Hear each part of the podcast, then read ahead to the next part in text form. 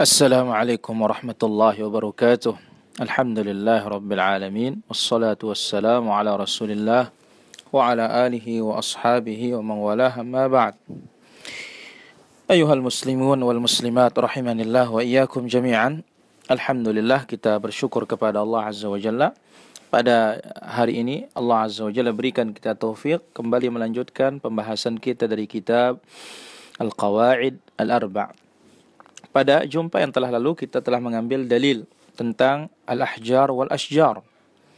Dalil dari kaidah yang ketiga, sesungguhnya Nabi sallallahu alaihi wasallam diutus oleh Allah di tengah orang-orang yang beribadah kepada berbagai macam bentuk Tuhan. Ada menyembah malaikat, menyembah nabi, menyembah orang saleh, bahkan menyembah bebatuan dan pepohonan. Sekarang kita lanjutkan. Wa hadithu Abi Waqid Al-Laythi radhiyallahu anhu qala خرجنا مع النبي صلى الله عليه وسلم إلى حنين ونحن حدثاء عهد بكفر. وللمشركين سدرة يعكفون عندها وينوطون بها أسلحتهم. يقال لها ذات أنواط. فمررنا بسدرة فقلنا يا رسول الله اجعل لنا ذات أنواط كما لهم ذات أنواط. الحديث أخرجه الترمذي وأحمد وابن حبان wasahhaha. Disebutkan dari hadis Abu Waqid Al-Laitsi radhiyallahu anhu ardhah. Beliau di antara sahabat yang masuk Islam ketika dibukanya kota Makkah pada tahun ke-8 Hijriah. Dikatakan di sini kami keluar bersama Nabi Shallallahu Alaihi Wasallam menuju Hunain dan kami baru masuk Islam, baru keluar dari kekafiran. Dan orang-orang musyrikin memiliki pohon bidara. Mereka bersemedi, beretikap di bawah pohon tersebut dan menggantungkan senjata mereka dinamakan Zatu Anwat.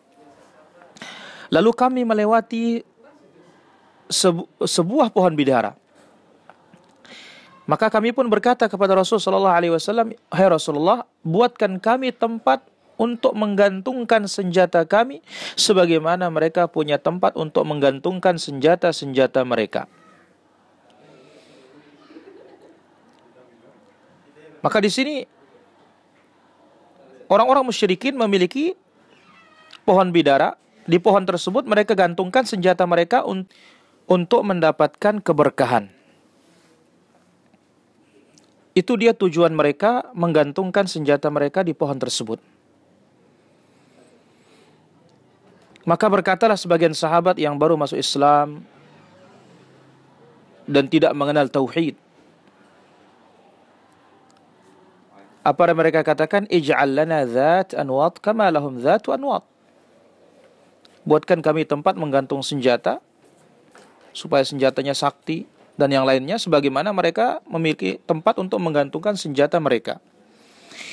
Maka dikatakan hadhihi baliyatut taqlid. Inilah dia bahayanya dan musibah dari taklid, ikut-ikutan dan tasyabbuh menyerupai cara-cara orang-orang kafir. Dan ini merupakan di antara bahaya yang terbesar. Oleh karena itu Nabi Shallallahu alaihi wasallam heran dengan sikap dan perbuatan mereka. Allahu akbar. Nabi bertakbir. Dan inilah dia yang dilakukan oleh Nabi Shallallahu alaihi wasallam ketika heran terhadap sesuatu mengucapkan Allah Akbar atau mengucapkan Subhanallah. Innaha sunan. Sungguh apa yang kalian katakan adalah cara-cara. Ya, cara-cara. Qultum walladhi nafsi biyadihi. Apa yang kalian ucapkan demi zat yang jiwaku berada di tangannya kama qalat Banu Israel Musa persis seperti apa yang diucapkan oleh Bani Israel terhadap Nabi Musa ij'al lana ilahan kama lahum alihah buatkan kami Tuhan-Tuhan ya buatkan kami Tuhan sebagaimana mereka memiliki Tuhan-Tuhan. Qala innakum qaumun tajhalun. Sungguh kalian adalah kaum yang jahil. Dan dalam surah Al-A'raf ayat 138 Asyahid yang menjadi bukti dari ayat ini bahwasanya demikian juga hadis ini ada yang menyembah pepohonan. Dan mereka itu adalah orang-orang musyrikin yang menjadikan pepohonan itu tempat menggantungkan senjata agar mendapatkan keberkahan. Demikian pula para sahabat yang baru masuk Islam iman belum menancap di hati mereka, tauhid belum menancap di hati mereka, mereka berusaha untuk tasyabuh menyerupai mereka. Sekiranya kalau bukan Allah Azza wa Jalla menjaga mereka dengan Rasul sallallahu alaihi wasallam, maka mereka akan mengikuti langkah-langkah tersebut. Syahid di sini yang menjadi bukti adalah ada di antara manusia ini yang bertabaruk dengan pepohonan bahkan bersemedi di bawah pohon tersebut ya dengan mengharapkan keberkahan dari pohon tersebut nasallallahu assalamata wal afiyah. Maka dalam poin ini ada beberapa masalah. Masalah yang pertama, bahayanya jahil tentang tauhid. Karena orang yang jahil akan tauhid pasti akan jatuh dalam kesyirikan dan dia tidak merasakan dirinya jatuh dalam syirik. Maka dari sini menunjukkan pentingnya dan wajibnya kita mempelajari tauhid dan mempelajari lawan dari tauhid yaitu asyirik. Kemudian yang kedua, dalam hadis ini menunjukkan bahayanya tasyabbuh, menyerupai orang-orang musyrikin karena akan membawa kepada kesyirikan. Maka Nabi SAW bersabda, "Man tashabbaha biqaumin fahuwa minhum." Siapa yang menyerupai suatu kaum, maka dia termasuk golongan mereka. Hadis ini diriwayatkan Imam Abu Dawud rahimahullahu taala dan disahihkan oleh Imam Al-Iraqi demikian juga Ibnu Hajar Al-Asqalani.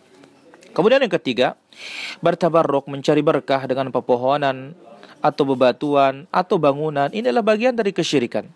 Meskipun diberikan nama bukan dengan nama yang sebenarnya.